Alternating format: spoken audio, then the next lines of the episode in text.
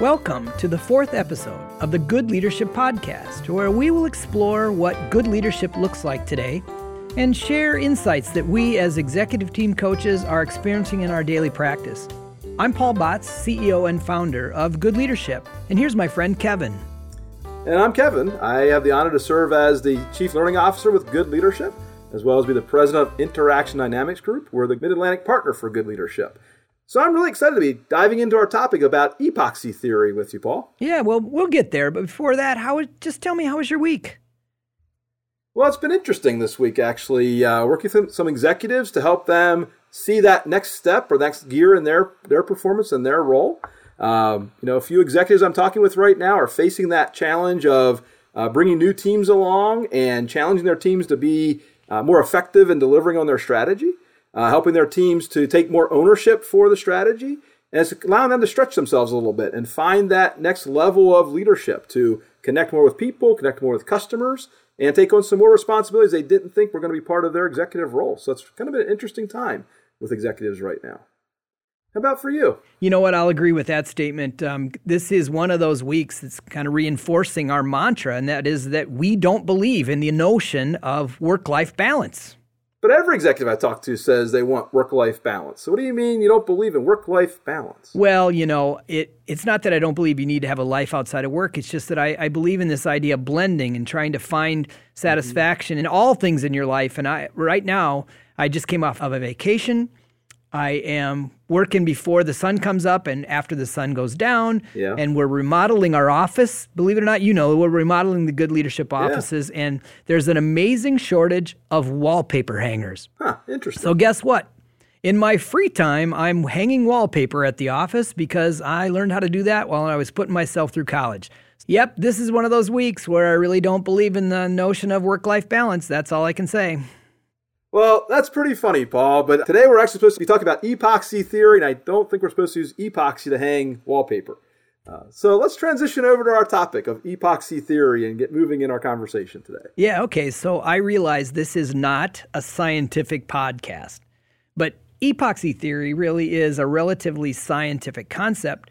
So when you hear me say, you know, epoxy, what does that mean to you, Kevin? You already kind of referred to it, but what does epoxy mean to you? Well, to me, it's the glue, right? So it's a two part glue um, that you have to bring together to make a really strong compound and a really strong adhesive.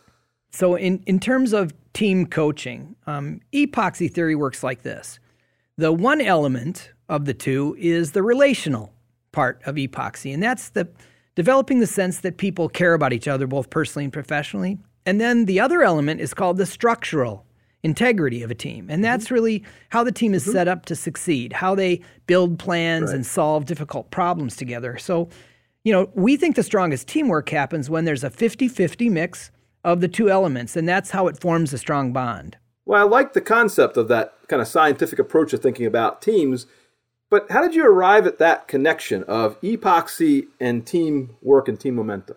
Yeah, so this is making me feel a little bit old. I was recalling back to a conference I went to in 2008, and it was sponsored by um, several CEOs who were trying to predict what the impact of mobile phones was going to do um, on the workplace culture and how that was going to change the employee employer hmm. relationship.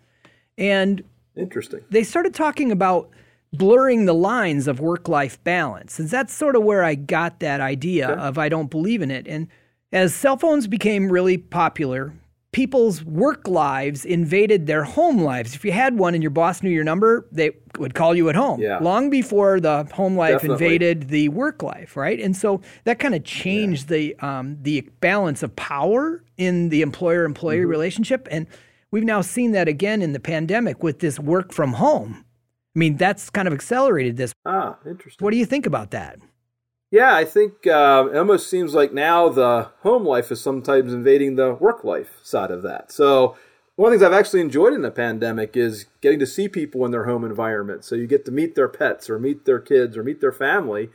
But you think about that prior to the pandemic, if you worked from home, it was important you kept all those things separate. Like it was all about the work side. And so it's interesting this personal side is playing into that as well. You're reminding me, I, I literally had a Zoom call earlier this week with a CEO client and my cat, Ralphie. He wedged the door open, jumped up on the bed behind me, And my CEO was in one of those moods and he's like, hey, wait a second. Who's that in the background? And I said, Oh, that's my cat Calvin. He said, No, no, I want to meet Ralphie. So I picked Ralphie up and put him in front of the Zoom and he was talking to my cat. And I thought, Oh my gosh. you know, there's I guess that I guess you could call that work life balance, couldn't you? That's pretty funny.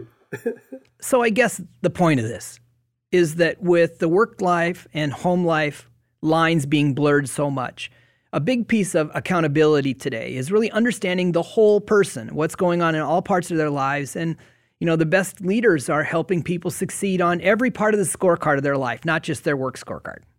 Yeah. So as you think about that, um, let's just let's explore a little bit further. Uh, how do you see this epoxy theory playing into coaching and leadership aspects of what we do every day? Okay, so um, every leader has a blind spot about how they mm. lead their teams. It comes from their preferences and their previous experience. And I have one story sure. in mind here about a CEO of a professional services firm.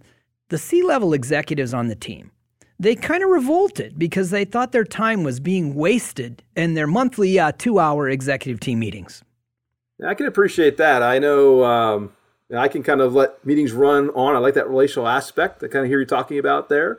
But I also do find executives get very edgy if they feel their time is being spent versus invested. So that kind of makes sense to me as you say that. Yeah, so here's an exceptionally relational leader with just charisma all day long, knows everyone in the building. And over time, subtly, she started filling the agenda with opportunities for high potentials to grow by reporting to the executive team. She didn't even realize that the team was just getting bored to death and, and pretty frustrated.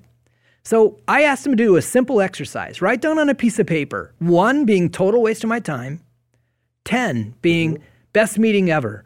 I asked people, what do you think? How good a use of time is this for you? They said three to her out loud. Wow. That was a shock. I'll bet. And ultimately, she realized that her social needs were overriding the needs for the other people to be involved and engaged, and they weren't actually all that happy with their results. Hmm. So, luckily, a group volunteered to kind of change their entire meeting structure and they went really structural on it instead of relational, oh. and it turned out great. So, that 1 to 10 scale paper analysis is kind of interesting, Paul. Often we would use the team momentum survey. So, did you do that here and what did you find? Well, interestingly enough, we did it. But about it was hmm. 90 days ago that we did it, and they all talked about the fact that they needed more structure. And actually, the reason I was invited to the meeting was to observe whether or not they were getting any better. And what I saw was people even okay. more frustrated because they had already decided they needed more structure, but they just weren't doing it. Interesting. So you were talking about the team needing that structure, but you said earlier that the leader was very relational. And so, how is she coping with this and working through this process? This has to feel rather odd to her, I would think.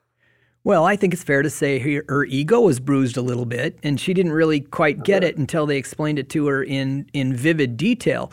But over time, okay. once they moved to another way of doing it, she actually got to sit back and relax and participate in her own meeting in a way that before she was sitting up on the front of her chair encouraging these people with these presentations, putting way too much ah. energy into the encouragement Mm-hmm. And ultimately, she's an incredibly smart person. And I think she really relearned the joy of intellectual sparring with her partners that she really uh, had a lot of respect and admiration for.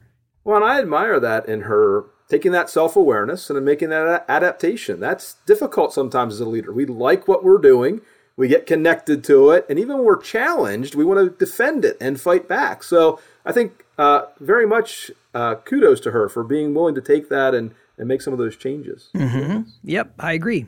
The other thing I'm thinking about as you shared this story is you said it was a challenge in a meeting because high potentials were coming to share these stories and share these ideas.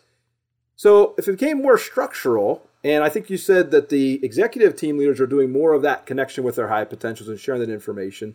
How are the high potentials thinking about this and dealing with? It? Do they feel alienated from the executive team or more connected to the executive team? Well, you know, the bell curve applies in every situation. There were a few people who had great presence, great presentation skills, and they really thought going to uh, present to the executive team was fun, but everybody else was relieved. Okay. you know, it wasn't really a stated thing in their high potential development program to present to the executive team until they had gone through this whole thing and realized, well, there are certain things that they need to do, but they need to present to executives, not to the executive team. Okay. And not only that, you know, in the whole concept of making this team more accountable, it was really a powerful thing when they said, you know what, everyone on this team reports to us. Everyone who's presenting to us mm-hmm. reports to one of us. Why can't we learn how to prep our subject into what we call a power prep, a short, tight box of information that is relevant to everybody around the table?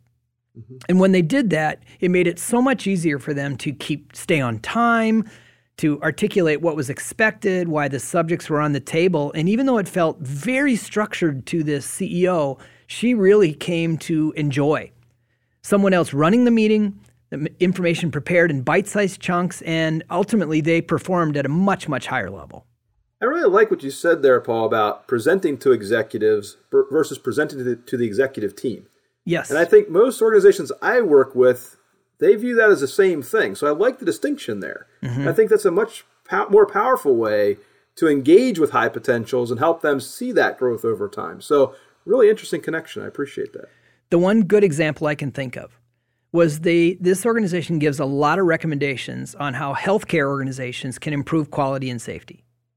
And okay. the reality is is there's really only about 25% of the people sitting around the table that have a keen eye into that subject.